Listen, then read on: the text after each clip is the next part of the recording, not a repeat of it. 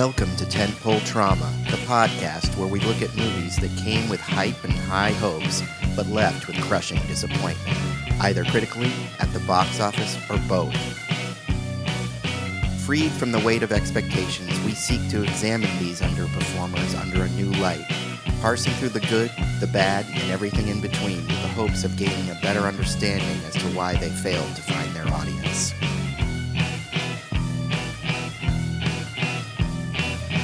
Warning there will be spoilers, so if you haven't seen the movie that we're discussing today, I suggest you stop the podcast and go watch it.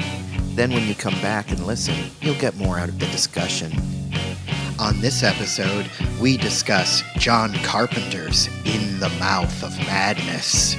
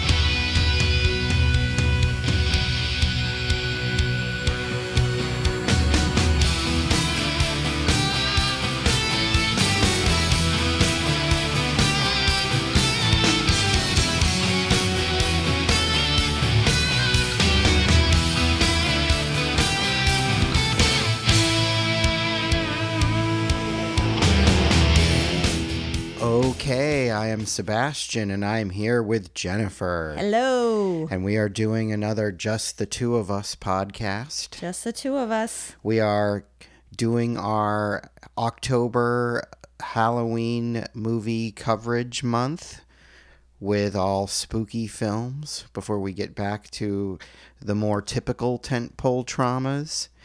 In this episode, we're going to be discussing In the Mouth of Madness, the John Carpenter film from 1994. Now, before we get into the film itself, I would like to just touch a little bit upon late period John Carpenter. We have covered The Thing for this podcast. We also plan on possibly talking about some more John Carpenter for the upcoming Patreon podcast.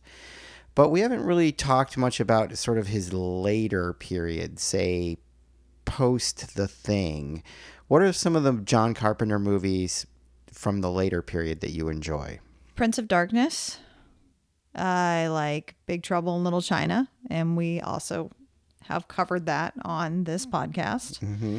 I really enjoy They Live, and it kind of became true. Kind of.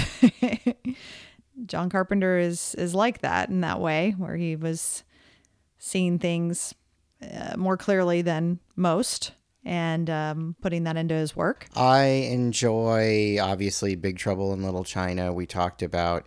I do like Christine a lot. And of course, Christine, yes. I'm not too big on Starman. That's not one that I really like that much. I remember seeing that a lot on TV. Uh, that must have been on HBO a lot at the time, and I, I, I did kind of like it. Yeah, I mean, I think I liked it when I would see it on cable or whatever, but I've watched it since then, and it's not terribly exciting to me anymore. I haven't tried to revisit it since since then, so that that would be something to do. I do like uh, Prince of Darkness. We saw that one in a creepy church with Troy. Well, the creepy church, That's right, the creepy church in the movie. the creepy church, not just a creepy church, the creepy church. yeah, that movie's weird. I do like it, but it is kind of a tough nut to crack in terms of I don't really understand fully what's going on, and sometimes it's kind of boring, but then there are some parts that are really good. Overall, I like it, but I wouldn't say it's a go to. Overall, I like it as well, but it's not like, yeah, it's not one of my favorites. And I was reading this, that Prince of Darkness, The Thing, and then this film that we're talking about, In the Mouth of Madness, are kind of his apocalyptic trilogy. Yeah, I think he calls it the Apocalypse Trilogy. Yeah. Yes. Well, that makes sense. Yeah. And then after this film, you have Village of the Damned, which I think is pretty terrible. I like Village of the Damned. I actually I saw Village of the Damned in the theater, and I I think I was sharing. I also saw The Ward in the theater. I did not see Village of the Damned or The Ward in the theater. I might have seen Ghosts of Mars in the theater, although I think I saw it on video. That's a pretty dumb movie, but it has some moments. It has a little bit of an escape from New York vibe with Ice Cube that's kind of okay, but for the most part, it's pretty bad. Vampires is pretty bad. What I'm getting at here is that I think In the Mouth of Madness might be the last kind of good John Carpenter movie. The last movie that he's made that I think you can argue is pretty decent from start to finish. I, I think that's an accurate assessment. Now, one of the reasons why that might be is because this is such a clear and obvious tribute to the iconic horror writer H.P. Lovecraft. I'd say that this may be the best Lovecraftian film ever made. There's some debate now because um, Richard Stanley did like In the Color of Space recently, which was pretty good that a lot of people like. There's Stuart Gordon obviously did Reanimator, which is technically Lovecraft, but it doesn't really feel like it so much. I feel like this is the most Lovecraftian film. Which is ironic since it's not technically based on any sort of Lovecraft text. No, but it feels like it. It was written by Michael DeLuca, who is better known as a producer. He's produced a lot of pretty important movies over the years. super important movies over the years, like things that are kind of a big deal and things that I really enjoy. So, and and I think he got his start pretty young Yeah. Eh, at, at New Line. Yeah, I would just uh, he's was just prolific in his uh, his projects. But yeah, he wrote this in the 80s and it went through a bunch of hands. I think at some point it was supposed to be directed by Tony Randel, mm-hmm. not Tony Randall, the comedian, but Tony Randel, the director of Hellraiser 2. Yes. I think Mary Harron might have been involved at one point, but you know, it just kept getting passed through different hands. John Carpenter was approached originally to direct this by Michael DeLuca himself, and John Carpenter passed. But, you know, I don't know, somehow 1993 or so rolled around and John Carpenter changed his mind, probably because he hadn't had much of a hit in a long time and was thinking that he should maybe go back to the horror well. Well, let's just get into the movie. Uh, the movie stars uh, Sam Neill in the lead role. This is post Jurassic Park, and I think post the piano too, or at least the same year as the piano. So it's kind of interesting that Sam Neill would do a arguably schlocky horror film around the same time when he's kind of hitting the A list with Jurassic Park and the piano. Possibly, but I think he, this is just a type of character that he enjoys playing. And I, I think he's really good at playing. I mean, it's very similar, especially towards the end, to um, Possession. In fact, um, Josh Miller and I, for Friday Night Frights a few years back, programmed the Sam Neill Madness trilogy. And I believe we did Possession, which was one of our first dates. Sure we wanted was. a date to see Possession, which, if you haven't seen it, you really owe yourself the opportunity to see it. And you should see it on a first date because you might end up married. That's right. It's a movie that really brings couples together. Choose wisely. It's ironic as the movie's all about the disintegration of a relationship and turning it into a literal horror movie. yep. But it's an amazing film by the Polish director Zulawski, and you should totally see it. We also showed this movie, mm-hmm. and we showed, I believe, Event Horizon. That sounds right. because he goes crazy in that. Yeah. And in fact, I rewatched Event Horizon a few days ago. Yeah, I was gonna say just recently you were watching that. Well, I wanted to sort of re prep myself for Sam Neill madness. Mm-hmm. Because at the end, he even kind of like sort of looks similar to the way he looks at the end of this movie or in the beginning of this movie when he's got all his crosses Mm-hmm. painted on him and everything. So, yeah, I mean, to your point, I think Sam Neill kind of likes the horror genre. I don't know for sure if he does or if he doesn't, but he's also in um, The Final Conflict, Omen 3. That's right. He's Damien Thorne as an adult. So he's no stranger to it. He just likes these type of roles. It doesn't matter where he is stature wise, as you know, as far as being an A-lister at the time or whatever. It's like if this seems like a, a, a fun role to him, I, it, and this is only based on from what he's chosen in the past. I mean, he just seems to really get into it. yeah. I think. I mean, I think it's fun to play crazy. It definitely must be fun to play crazy. And he seems like he's having a good time Yes. doing it, for sure. Yeah. Let's talk a little bit about the framing story. We get a framing story in which the Sam Neill character, John Trent, who we will find out is an insurance investigator, is brought into an ins- insane asylum. It's a very well art designed sort of insane asylum. The main doctor there is played by the great John Glover, who I love. He's just got this long face and he's just got such a great sort of delivery, great character actor. And we also get another psychologist who's coming in to interview Sam Neill, played by R.I.P. David Warner Yes. Who has recently passed. We don't get a lot of these guys. They're really just in this framing story, which is a little too bad because I like both of them, but they're great actors to have in these small roles. This guy that Sam Neill is playing has clearly lost his mind. We get the idea that there's something kind of going on in the outside world, but we don't see it really.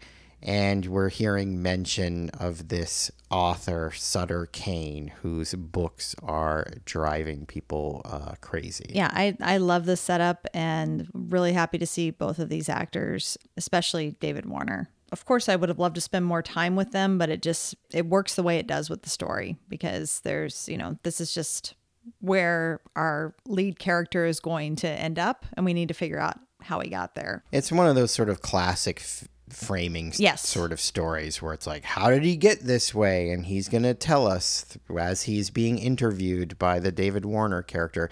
Kind of a little bit like Interview with the Vampire, Yes. which also came out this year. Yep. I think that was just kind of in the air. It's like, a real theme. Or maybe they just straight up decided to rip off Interview with the Vampire with this framing story. Who the knows? formula works. It's a good formula. It's a good formula. As you mentioned, Sam Neill is uh, John Trent. Yeah, it's two first names, and a lot of times it's referred to as Trent in the in the film by his last name. Yeah, he's definitely a you know acting uh, way out of sorts and keeps you know saying things to David Warner like you know it's getting really bad out there isn't it and you know it's it's crazy you know it's crazy out there and David Warner isn't co-signing that but you can kind of tell by his face. I mean he's definitely intrigued. That's why he's here. Yes you can tell something is going really wrong in the outside world. And so he's like well I'm willing to listen to John Trent but I also kind of think John Trent is crazy too. We also sort of get these flashes of things that we're going to see later on, like, you know, just little bits and pieces of scenes that are going to play out, uh, images that we're going to see in these scenes that are sort of unsettling or downright scary, like sort of monster faces or whatever, flashing lights and all that. As I said, Sam Neill has sort of painted himself with crucifixes, and the whole inside of his like room is all crucifixes and everything. Well, that was his one request was to have one black crayon. Right. And when David Warner comes in, he's like, I'm here to try to get you out of here. And Sam Neill's like, after I just redecorated, Yeah. why would I want to leave? And, and then he's like, there's a lot of, a couple jokes about when uh, Sam Neill comes in and he's fighting the orderlies and he like kicks one in the balls. Yeah. And so there's a couple jokes about that. He's, you know, he yells at the orderly, "Sorry about the balls. It was it was just like pure luck." Yeah, there's definitely a lot of um, humor in Oh, this yeah. movie. We should mention because John Carpenter is sort of famous for doing his own soundtracks. I don't know if he does the whole score for this. However, the opening theme, the music that we get over the credits, I noticed, especially this time, that it sort of starts off very much like Metallica's Enter Sandman. And I read that he wanted to just use Enter Sandman for the opening credits, but he couldn't get it. So he made up his own version with him, another guy, and Dave Davies of the Kinks. Cool. I think he might be playing the lead guitar or something. I don't know for sure, but it's just a strange combination. It is, but it works because I really, I really love that music, and there's some good shredding there. Yeah, there's some good shredding. Yeah, but it's really like that driving, doom, doom, doom, doom, doom, doom, you know, like heavy, you know, drums and and like how Enter Sandman begins, but it's not Enter Sandman. Yeah. but now I can't unhear it. I mean, if you think about it, Enter Sandman would make sense Absolutely. thematically with the movie. Yes. I can see what he was thinking. Absolutely. But I mean, I'm kind of glad he didn't get to use it because I, I like what he came up with. It would have maybe have been too on the nose. Right. And it's always like something that I know we both really enjoy about John Carpenter films is is the music that he adds to it because he's a really talented musician. Well, let's get into the sort of the main story. We meet uh, John Trent in his normal, non-insane Yes. life as an insurance investigator. He investigates insurance scams, and he's a very clever, sarcastic kind of guy, as we've even seen in the intro. And we get this little scene, very much like the opening of Chinatown. And I think it's probably the riff they're playing here, so to speak, is where he's, you know, interviewing this guy who's trying to claim his warehouse burned down. Mm-hmm. I forget the name of the actor, but he's an actor that shows up in a lot of Carpenter stuff. yeah, he's got I think he's got like two first names also. It's like something Jason. It's Peter Jason. He always reminds me a little bit of Meatloaf. He totally looks like Meatloaf. Like they could be like brothers. It's just a bit part, and you know, it's just to show us how clever John Trent is, is getting him to admit that he's basically pulling a fraud. We see how good he is at his job. Well, and he, you know, has to stick it to Peter Jason by saying, like, you know, if you're going to be in cahoots with your wife, like, don't let her find out about your mistress because he, you know, the wife is wearing like fur coats that were supposed to burn up in the warehouse. And, and then the photographs are also of the mistress wearing these fur coats too. And once John Trent had done his investigation, and ratted him out. The wife sung like a canary. We also get introduced to Bernie Casey here That's right. because he's the one that has hired uh, Sam Neill to do this investigation. Another thing that we're seeing kind of creep in here is just how everybody's got a story and stories dictating reality. And eventually we're going to get to this place where it's like the story is the reality and all of that. So i think that's what they're going for here thematically. Mm-hmm. So i think it's a kind of smart idea to have this guy that Sam Neill's playing this insurance investigator as our main character because he debunks people's fake stories. well, yeah, it's like the same thing as as having you know a non-believer of uh, the paranormal, somebody who doesn't believe. It's a reoccurring theme. It happens in a lot of things, but I think it's it's well used here because that's primarily what this insurance person is supposed to do. He's supposed to bust people that are fraudulent. I mean, I think by nature, when you work in that business, you're going to be suspect of everyone and everything, but you just can't help it. So the next assignment he gets from Bernie Casey is to figure out what has happened to Sutter Kane. Sutter Kane is a horror writer who is even bigger than Stephen King. His books have been read by over a billion people, and he's got this new book coming out in The Mouth of Madness. And the publisher supposedly is all freaked out because he's disappeared and they don't have the book.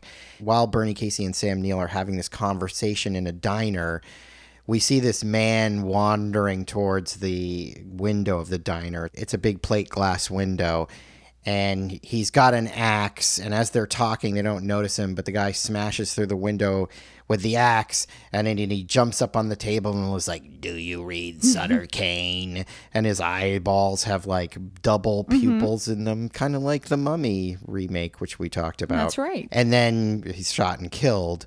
But this is sort of the first indication that like people who are touched by Sutter Kane are crazy. I love this scene. I, I think it's really great, especially you know when, when you're seeing it for the first time.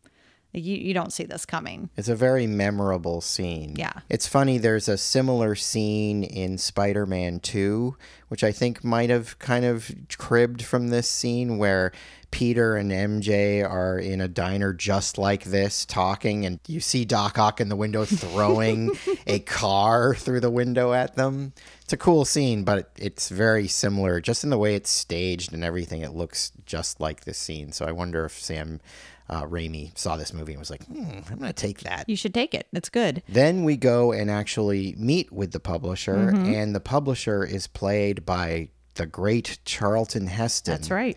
Another pretty big name for a really small role. I mean, I think he only really gets two scenes here. The idea is that Charlton Heston wants Sam Neill to go and try to find Sutter Kane and get him this manuscript that he's owed.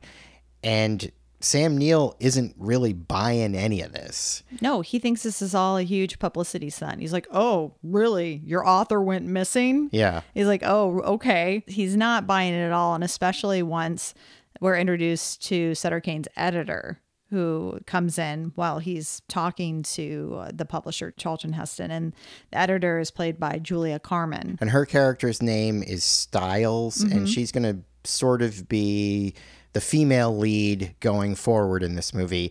It's funny because they kind of position her that she might be a romantic foil for Sam Neill, but it never goes there, mostly because of Sam Neill's character not being into it, it seems. Well, and it's funny because at first, like when they first meet, and you know, she's very hyped on Sutter Kane, obviously, because she edits his books and you know, Sam Neill's just kind of being very dismissive. It's calling it schlock and and all of that. And she's like, he's bigger than Stephen King. And they when they are walking out of the building together and they're like waiting for the elevator, he's like, Well, maybe we should get together and, you know, strategize or whatever. And she's like, No. For a minute, he seems to be interested. yeah. But I mean, it's also where things go. When romantic advances do come up later, it's it's in a really weird way. Yeah, I think maybe uh, John Trent just isn't into weird hookups. he wants things to be on the level. I'll be on the level. But before we go on this adventure, so to speak, we get a couple of scenes where he goes to the bookstore to pick up some Sutter Kane books to do research. And I just have to say that um, when we did our In the Mouth of Madness screening, unfortunately, John Carpenter would not come out and be a guest because he was too busy watching basketball or something. However, his lovely wife, Sandy King came out and she was really nice and she brought us Sutter Kane books. So when you see the movie, you see like, you know, standees full of paperbacks and um, we actually have a couple of the actual prop books that were used in those scenes and they are signed by John Carpenter to us and Sandy. and Sandy. He did not come, but he gave us autographed Sutter Kane books. I'm sad to say that these aren't real books. There's not a whole book in here. It is just one page of text copied over and over. And I think you actually see the page of text that's in this book at the end of the movie when spoiler Sutter Kane like turns into a book page and it like splits open. The text that you see on that page is actually in these books, but it's really cool. These are prized possessions of ours. And uh, thank you again, Sandy King, for these awesome props. Sandy King is just the coolest. And I had the pleasure of, of hanging out with her some, you know, during the screening. And she's the producer of this. Yes. As she's worked on many things with, with her husband. And she's just a total badass and just a, a really cool lady. And even nicer, they're signed to us by John Carpenter and Sandy. She mailed these to us. Oh, that's right. Yeah, because I, I think for some reason we didn't get them at the screening or whatever, and she had them signed, and we we got them mailed to us, which was really like super cool. But yeah, these are ultimate prize possessions forever. Yes, we have the Hobbs End horror, which is you know prominently featured in the film, and we also have The thing in the basement. that's right. and these book covers which are really cool and, and you know featured prominently in the film um, really have that that 80s paperback type look to it Big Um, time. and they featured prominently because this is how um, John Trent Sam Neill discovers where Sutter Kane has gone to right. Hobbs End is because he has all these books and he's reading the books at home and they're starting to get into his head. He's starting to have nightmares and it's freaking him out. But he's like literally got like six books on the table and he's just all of a sudden because he is somebody just puts shit together I, I believe it I don't, I don't doubt for a second that he was able to crack this code but he's looking at the books and all the books have like this kind of red it looks like cracking sort of on them and he just pulls off all the covers and takes some scissors and starts cutting and they like are now puzzle pieces which he puts together and it's new hampshire The place where Sutter Kane has disappeared to is a fictional town in New Hampshire called right. Hobbs End. In the movie itself, it's fictional. It's not just something made up for the movie. It's a, a town that doesn't exist because he brings this to the publisher and they're like, "Well, great. There's no town in New Hampshire called Hobbs End." But he Sam Neill thinks he's figured out where it is on the map and so that's where they're going to go. And so they go on the longest drive to New Hampshire from New York City that you can possibly imagine. I mean, I'm only letting this slide because I did ask you as a New Englander, as someone who was born and raised in New England, born in New York actually. I'm like, how long does it take to drive? And and you said about 4 to 5 hours. Well, actually, thinking about it, it would be more like six because, Okay. you know, New Hampshire is a long state and takes about four hours to get to Massachusetts. So New Hampshire is past Massachusetts. So let's say six hours. okay.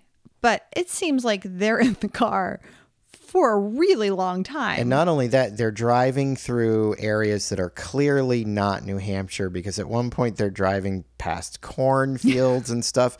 There may be some corn somewhere in New Hampshire, but I don't remember seeing like flat Iowa style cornfields anywhere. It didn't. I mean, I haven't spent a whole lot of time in New Hampshire, but enough to know where I was like, do they have corn like that there? And then when they finally do arrive to the destination, then I was like, okay, this looks like New Hampshire. It's very quaint and cute and, you know, looks more colonial. But the trip there wasn't so sure about it. But I, I, I'm letting all that slide because of the trippiness that's coming ahead. Like, and because this location doesn't really exist in reality. Sure, yeah. So it's it's it's fine. We're just pointing this stuff out for fun. We Yeah. don't really care when movies do this. The movie's supposed to take place in New York, and it's not New York. It's like Toronto, and most of this was shot in Canada and Ontario and stuff like that. So who cares? we don't cares? really care. No, we don't care. But it was just, I think I was just also just like, man, I was feeling the pain and the tiredness of this road trip because they like leave. It doesn't seem like it's that late in the day. And then they literally are driving all night and it's like pitch black. And I mean, this is when shit starts to get weird, but it, it just, I was very tired. So the Julia Carmen character, her name is Linda Styles, but everybody calls her Styles. And she is actually driving the car when things start getting really trippy. Sam Neill sort of passes out. She sees this strange person on a bicycle. The first time she sees him, it's a, a young boy. Right. Yeah. And then he passes by again, and it's this old man with like shoulder length white hair, but you know, supposed to be the the same kid that you've seen already because it's the same bike. He's got like that thing that kids did back in the day where The they put the card, card. playing cards so it makes the noise. So yeah, she passes this person on the bike a couple of times and is starting to get freaked out. And then um, she runs him over. And when she runs him over, she talks to him and he talks in the little boy's voice. So we know he's the little boy. Right. And he's like, I can't get out of here. No, he says, they won't let me leave. Yeah. Sam Neill's like blissfully slumbering away. And then he's like, What happened? Oh, he hit someone. And he goes over to, you know, get some, maybe a first aid kit from the car or something. And she's with him, eh, the old man now, with the young boy's voice. And then he just like hops up on his bike and pedals away. Yeah. And and Sam Neill's like, I I guess he's okay then. Let's get back in the car. Like it's you know it's no big deal because he's not experiencing everything that that she is. And then we cut to her driving through this covered bridge. Well, first she looks out the car window and she's like, they seem to be flying through Oh, like right. storm clouds, like right. literally flying over Yeah. Clouds that are storming lightning and stuff.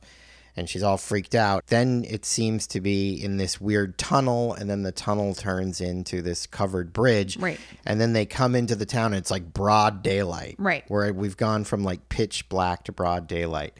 And that's when Sam Neill wakes up and he's all kind of refreshed and he's like, Yeah. Oh, I must have slept through the night. Here we are. Styles has read the book mm-hmm. in The Mouth of Madness because she's the editor. she's right. already read it, or most of it mm-hmm. anyway. So the stuff that we're seeing is stuff that she's read about. So, like everything that sort of happens from here on in, she knows because she's read it. Yeah. And so that's kind of like what her character is doing. They go to this hotel to get a room and you know we get the old lady from david lynch movies shows up and she's And being Adam weird. Sandler movies, I think too.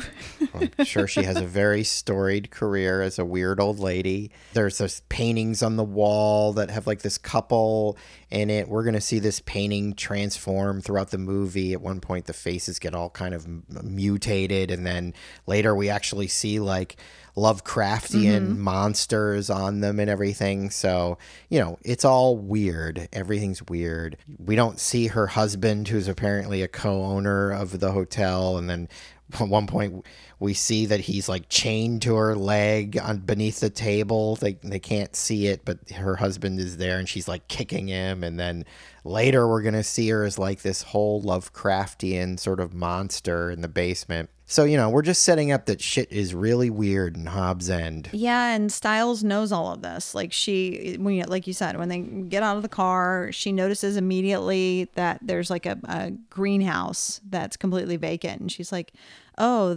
this was, you know, in the book, it was growing weird plants." And and then when they go into the bed and breakfast, she's the one that's seeing like the picture move Yeah. first, and of course Sam Neill isn't, and he's just like, "What the hell's going on?" and she's telling him, you know, after they check in, the innkeeper is from the book and and Sam Neill has read some of the books. And so he's like, that's not her. Like she chops her husband up into you know, little bits. Like she's this little old lady. And then that's when, you know, the, we as the viewer get the cut to the naked husband like chained to the floor or whatever, chained to the desk. So yeah, Styles is really starting to to spin out here. And Sam Neill is just still uh, denying, denying, denying, and thinks this is all a bunch of actors and a scam. So they end up going to this strange church with these sort of onion spires that is on one side of the town. And that's the church that's been described in the book. There used to be like a regular Catholic church there at one point, and then the ground swallowed it up or something, and this new evil church arose. That's a real church. It's in Canada or somewhere, I think. But, you know, it's very distinctive, which is why they use it for the film. As they approach this church, you know, there's like these creepy kids who are like chasing a dog, which Annie was really into. Annie was really pleased with the amount of dogs in this film. And then we see this like village mob who are going to reappear, the sort of torch wielding mob. And they go to the door of the church and they're like, Kane, Kane, come out. And then the doors open and Jurgen Prochnow is there as Sutter Kane. But first, we have a little boy that's there. Was that first or yeah, after? that's first. So the little boy is there because the like the leader of the angry mob, which we get a couple scenes with this guy who looks very German. he's got like long hair and and anyway, he um is freaking out because he's looking for his son. And so the doors open by themselves and the doors have some inscriptions on them like, you know, entering in here through this passage or evil or whatever some very terrifying language on the the church doors. And uh, the doors just keep opening and closing and there's this like young little blonde boy there. And so the the guy the dad is like son you know and then it's doom doom doom doom. And then we get Sutter Kane. And something's happening with the little boy. Like he's his eyes are sort of rolling back in his head. He's got some sort of powers.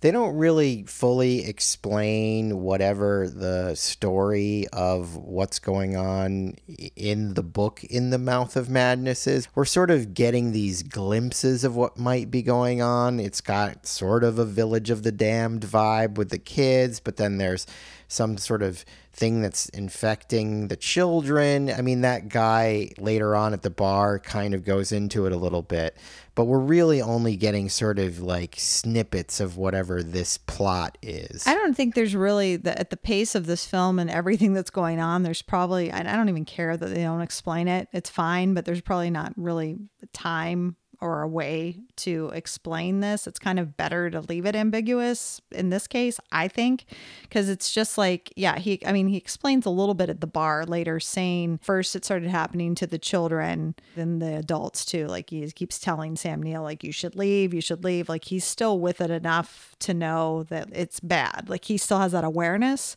But the kids we see later, when we see them more up close, one of the little girls has like some really gnarly, like jagged teeth and like they, their skin's all like gross and they just look like they're deteriorating. Well, they look like they're turning into like monsters demons or, or something, maybe. Well, it's like a Lovecraftian Yeah. thing. I think the idea is that like this town is being infected by this power, this evil, the cosmic ones, the mm-hmm. old ones, mm-hmm. all that sort of Lovecraftian thing, and that's going to spill out into the world and ultimately drive everybody insane, right? Let's talk a little bit though about these sort of makeup effects that we're seeing because we like you just described, we're seeing like these makeup effects on people and on the kids and then later on we're going to see some like actual sort of Lovecraftian monsters.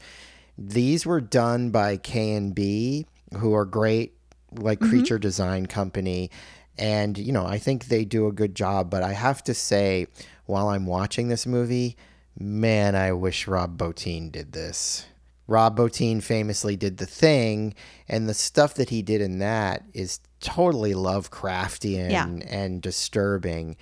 And as good as some of these little bits that we see here are, I really wish we were seeing some really disturbing Rob Bottin creations. I agree. And there is one thing that happens that was very Rob Bottin to me, and that's later with Styles. Yeah.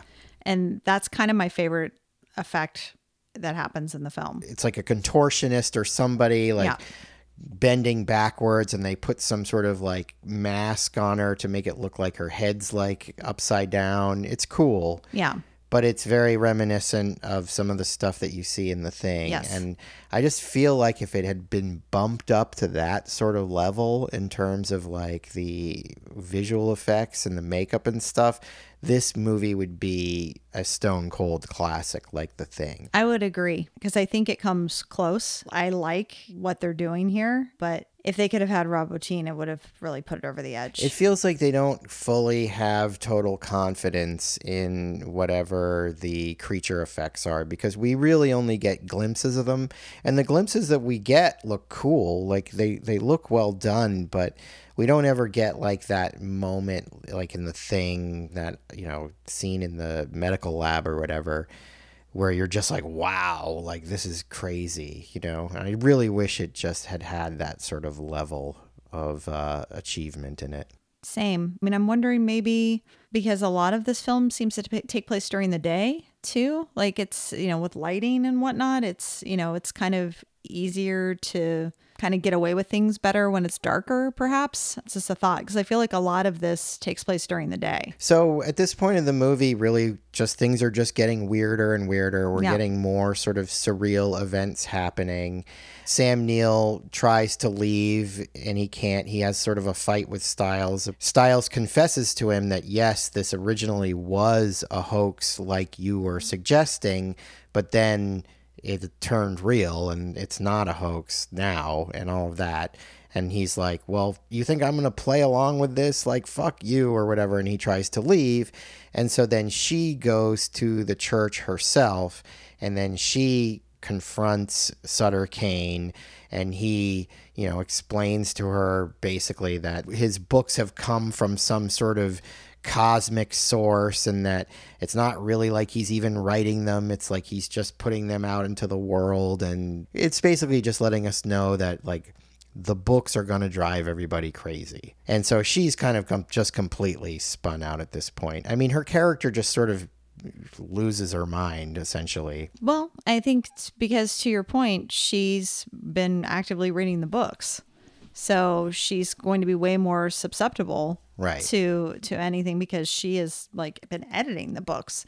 And um, I do want to take a moment just for Sutter Kane's writing setup in the church. Yeah. I, I hope we get to have that for you someday. but i wouldn't want to have to do it on an old school typewriter because man i make a lot of mistakes but boy, does it look cool. I honestly don't know how writers used to do that. My work would be unreadable because I'm pretty bad at typing. I too was not the greatest of typists, and when I had to have reports done, I would totally have to have my mom help me out with that because she had been a secretary and was really good.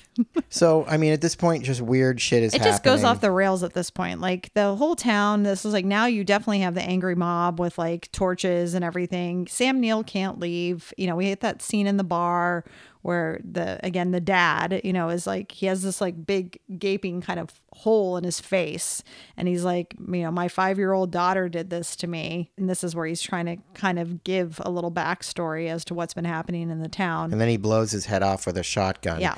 Because he says, This is how Sutter Kane wrote it. Yeah. So we we're really getting that like Sutter Kane is is the puppeteer of of all of this. But I mean, as we've heard from Sutter Kane himself, it's coming from bigger cosmic whatever, you know, and he's just the vessel, I guess, Yeah. to get it out there. But I really like these ideas of like reality and and how it's being scripted and there's just some bigger driving weird force happening and it's going to spread all over the world like i think it's cool Well, and it's very Lovecraftian in its presentation of that this book is going to drive you insane.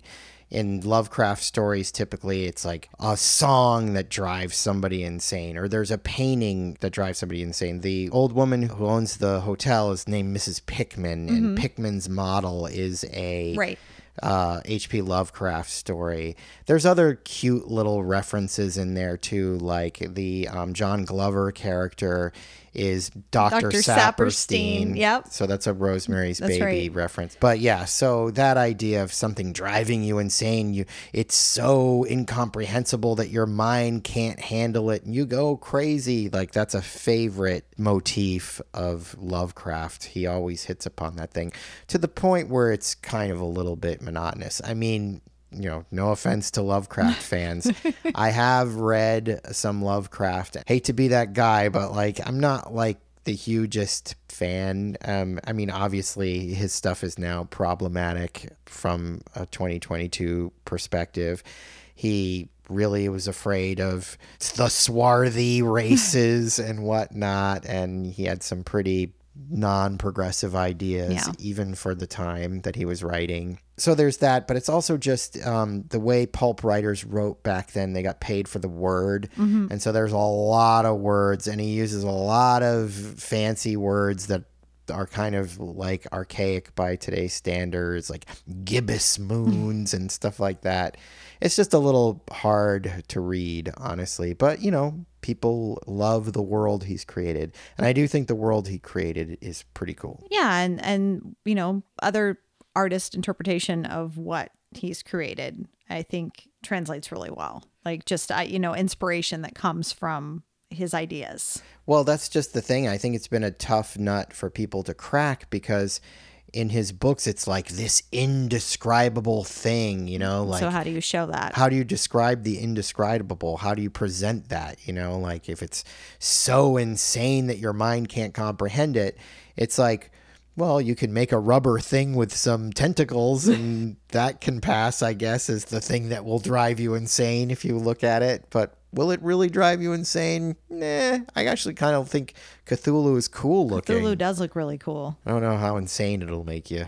It just depends on what drives you insane, I guess. Maybe tentacles drive some people to the brink of madness. Well, for me, it's sitting in traffic. So See? if uh, somebody can bottle that and make it into something terrifying, then that would drive me insane. There you go. So yeah, at this point, um, Styles has gone off the rails. When she goes to see Sutter Kane, she ends up like making out with him, and then we get like the back shot of him, which is totally Lovecraftian with like this body horror creature thing on his back of his head, which she's like totally caressing. Yeah. So she's she's on board. We've lost her. Sam Neill again trying to to leave. She won't let him have the keys. She comes back to the hotel and and tries to kind of make out with him too. But then ends up like throwing him through the hotel door. They're like struggling with the keys in the car or something. He's trying to leave and she then swallows the keys. Which I actually was reading in the trivia that um, the keys were made out of pasta Oh, nice. which was pretty cool. But yeah, then we, you know, we get to um when they're they're like on this road, which they can't leave. They just keep coming back and keep coming back to Hobbs End. Yeah, it just doesn't seem like they're going to be able to get out of there. And she's just like, you know, laughing crazily and things are getting really weird. yeah, I don't remember exactly the chain of events at this point because there's just so much crazy shit Yeah. that happens. But they do end up back in the church. At one point, Sam Neill is in like this confessional, Confessional. Mm-hmm. booth and he has a scene with uh, Sutter Kane where Sutter Kane, you know, talks more about the cosmic horror that's going to be unleashed. I think that's the point in which he mentions the old ones, and the old ones are specifically uh, H.P. Lovecraft, Cthulhu mythos thing. And then they have that scene where Sutter Kane basically is like, "I'm out of here" or whatever. Yeah. And he turns into a piece of paper or Yep. something and tears himself apart, and we see the pages of the paper. And then all of a sudden, there's like this weird sci-fi hallway there. Yep. It's a little odd because you can totally tell like that's one set, and then we're cutting between that and then Jurgen Prochnow in the the cathedral or whatever. And it's like it doesn't really match. It just seems like an idea they had, and they're like, "Well, let's just do it like this." And this is like really like the the one time where it kind of I mean, not that it fully like takes me out of the movie because that it's not that big of a deal, but it's just like this particular effect and the way it plays out is just it feels very 90s. It totally feels Yeah. very 90s. In fact, that hallway looks like a hallway that we're going to see a few years later in Event Horizon with Sam Neill. They somehow envisioned the future and saw that hallway. But yeah, it's very 90s and it definitely kind of shows the limitations of what they could kind of do there. And it does feel like at this point it's just a lot of throwing things at the screen. Like I feel like the movie kind of gets messy here.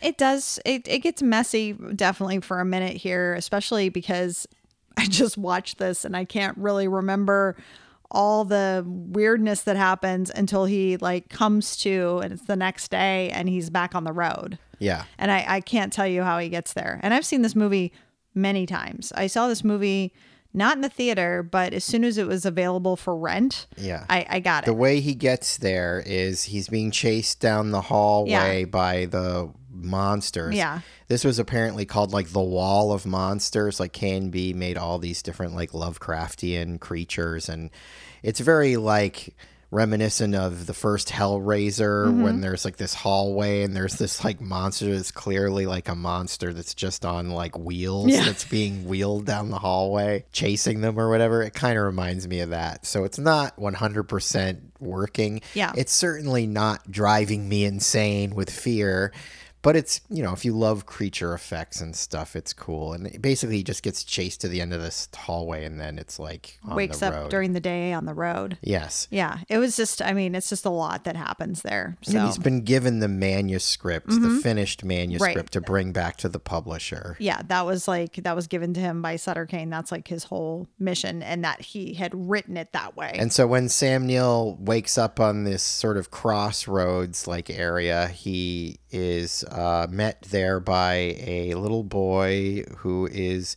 a paper boy, and that little boy is a young Hayden Christensen, the future Anakin Skywalker. You know, it's just a scene where he asks where he is, and he's like, "Where's Hobbs End?" And the kid's like, "There is no Hobbs End." And there's even like a pointless scene where like Sam Neill goes to the like Hall of Records or the library or something like that. Yeah. Like, yeah. Well, first of all, I think we're supposed to think for a minute that this kid could be part of the Hobbs End scene because he's got like those little playing cards and Yeah, his bike too. right. Sam Neill's a little wary too. And he's just, you know, okay, well, where's the highway? And the kid's like, that way, you know, and, and it becomes clear that that's not what's happening here. But then we get Sam Neill on a bus yes. some good Sam Neill here with um, having you know nightmares or just you know more weird freakouts with with Sutter Kane and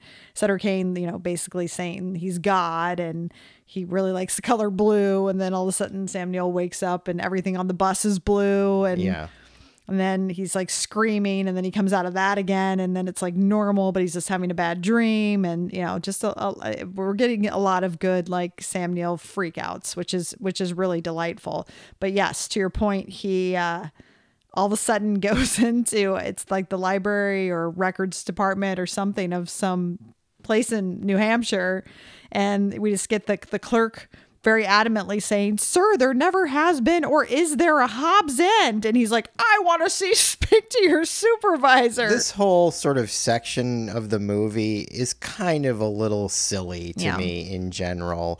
I do agree that there is some fun Sam Yeah. Neill moments here, but in terms of like the plot and the script, it kind of makes no sense because he's just gone through all of this craziness. Does he really still think that he's been punked at this point? I mean, it would be the biggest punk of all time. But yeah, I mean, I, I guess we're just supposed to think, you know, with this character that he is just that much of a non-believer i guess that he just still even after going through all of this like still wants to get some proof Yeah. he wants the receipts Well, and they also want to show that I guess he's losing his mind. yeah but it's just kind of a little clunky and sloppy. Like it doesn't seem to completely hold together. Yeah. He ends up going back to uh, the publisher, as played by Charlton Heston, explains to him.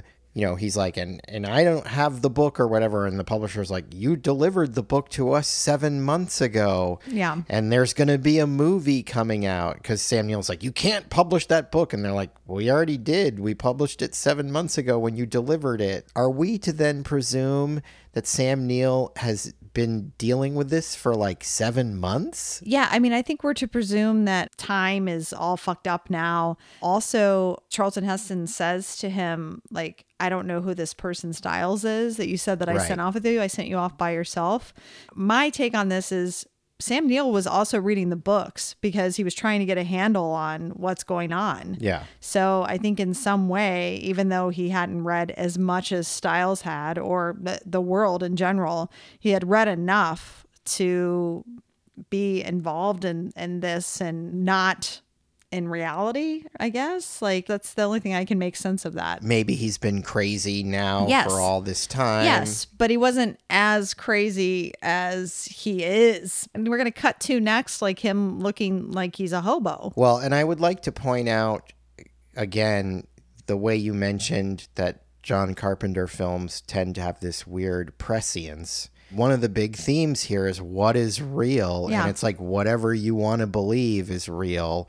And we're really living in a time Yep. where people make their own realities and they decide what their realities are going to be. Fake news and all of that. Yes, Yeah. and yeah. I feel like that theme is very heavily in here. Maybe John Carpenter is Sutter Kane.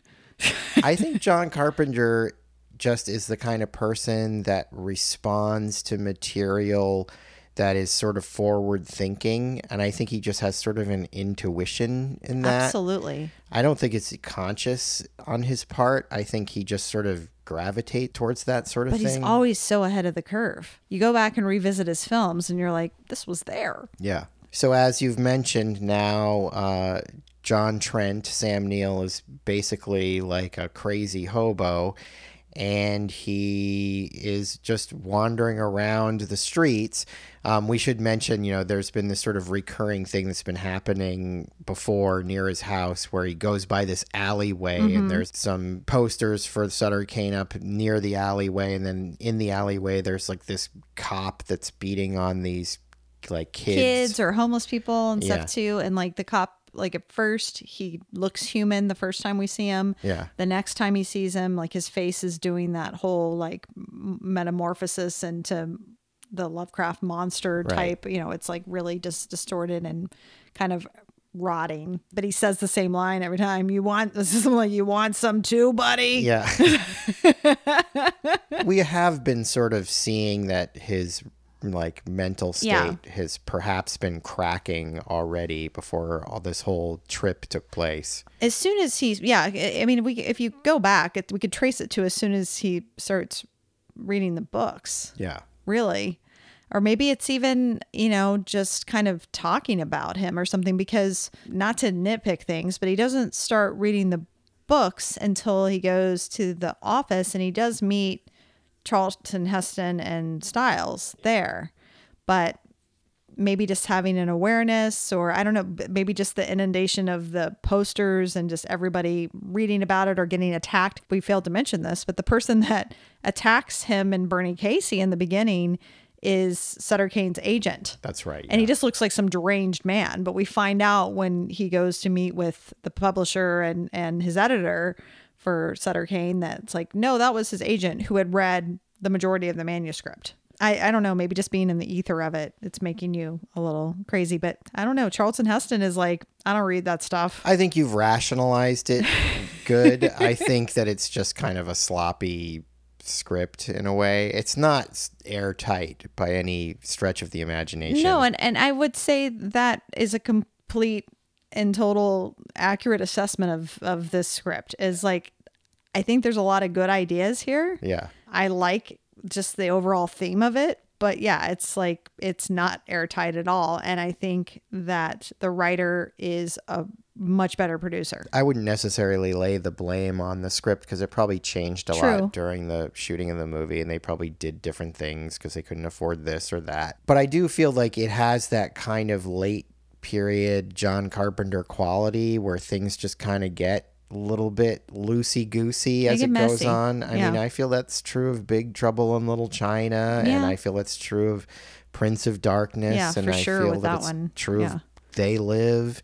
All good movies, but they tend to have this quality where you feel like it's kind of just being held together by duct tape. I think that's accurate. But so how it ends up is he's wandering the streets and he goes in front of this storefront that's like being looted by crazed Sutter Kane fans or whatever and he sees some fan and he hits him with an axe. Well, the fan comes out and the fans are like bleeding from the nose and stuff too from reading the books. Yeah. And yeah, and he says something like, Did you like the book? or something like that. And the, the fan's like, Yes. And then he just like hits him with an axe, like what happens at the beginning. So the way the movie wraps up, we go back to the insane asylum and David Warner, and they finish their interview, and then David Warner leaves, and the world's just gone completely crazy, and uh, it's so crazy that Sam Neill can just sort of walk out, and um, he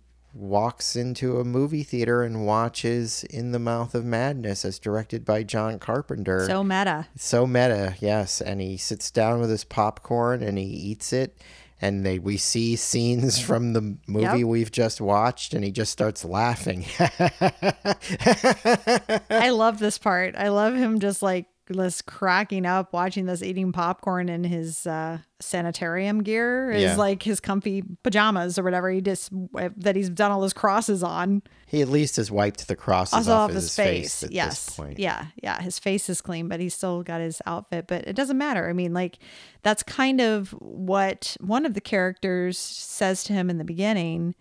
I can't remember who it was, if he was if he was already in the asylum or what. But remember they were like, you know, how was it David Warner that's saying to him, like, if the, you know, how or maybe it's Styles, but one of them is like if the world I think it was Styles, if the world is gone insane and that's the like what the majority is doing and you're sane like now you're the insane one Right. I feel like I'm the insane person now because I feel like the world is so insane and that my sanity makes me the outlier. I, I can relate to that as well So, yeah, that's the end of the movie. We get the rockin' song again over the credits. Now, this movie cost, they think, somewhere around $10 million, and it only made $8 million worldwide. So that's pretty bad. And this was sort of like really the beginning of the end for John Carpenter in a way. I mean, he'd had movies that had sort of failed before, but this really sort of took him out of the game for the 90s. I mean, he had a couple of things as we've talked about mm-hmm. like Village of the Damned and Vampires and stuff, but they were like B movie type releases. He wasn't really a big marquee name before and it's like, you know, before his name would be mm-hmm. over the movie.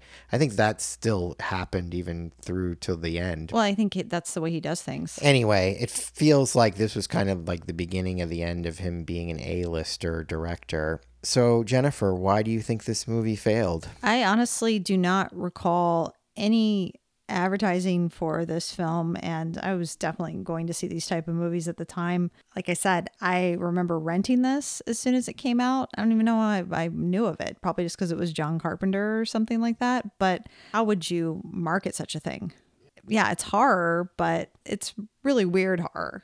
It's not a slasher it's not a ghost story it's like dealing with some kind of in a way like heady concepts For sure. I, I just don't know how this would have ever been something that the mainstream, much less the or mainstream horror fans, were going to go see in the theater. Yeah, I mean, I think in a way this movie was kind of the canary in the coal mine for Lovecraftian horror movies in the cinema.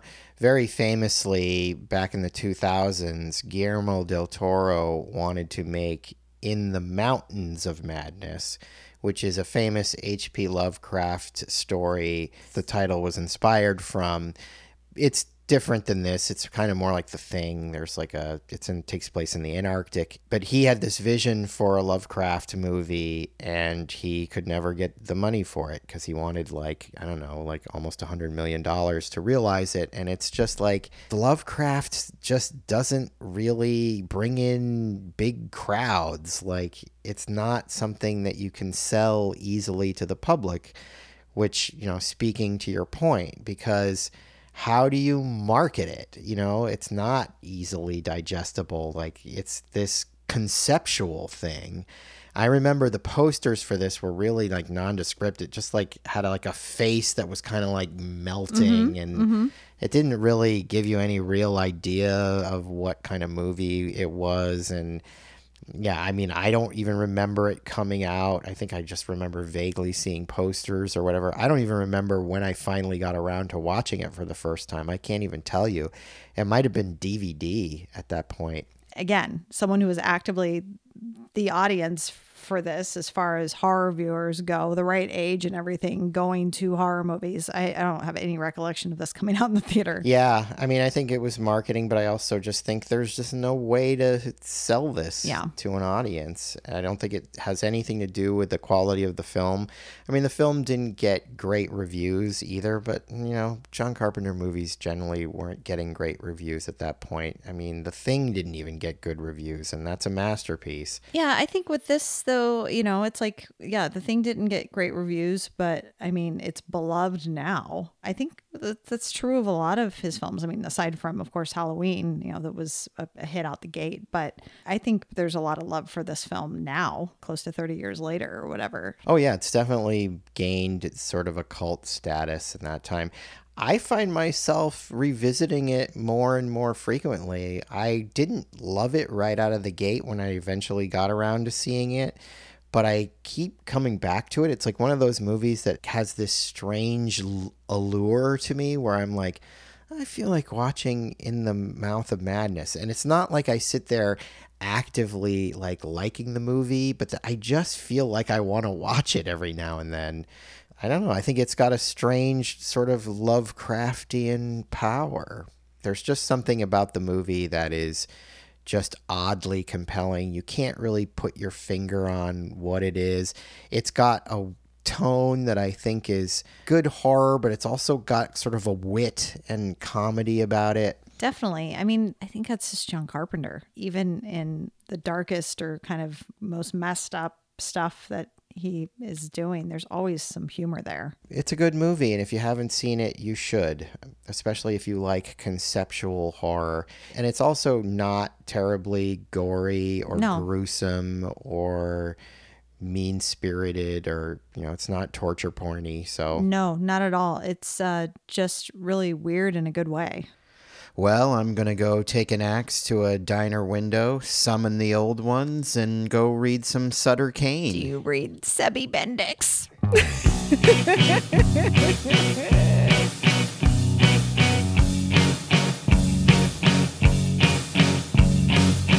that about does it today for Tentpole Trauma. If you like what you heard, check out our social media presence on Instagram, Facebook, and Twitter just look for Tentpole Trauma. That was easy, wasn't it? If you like us, hit subscribe and leave us a sterling review on iTunes, if you dare. If you really like us, head over to patreon.com and get involved in one of our fabulous tiers.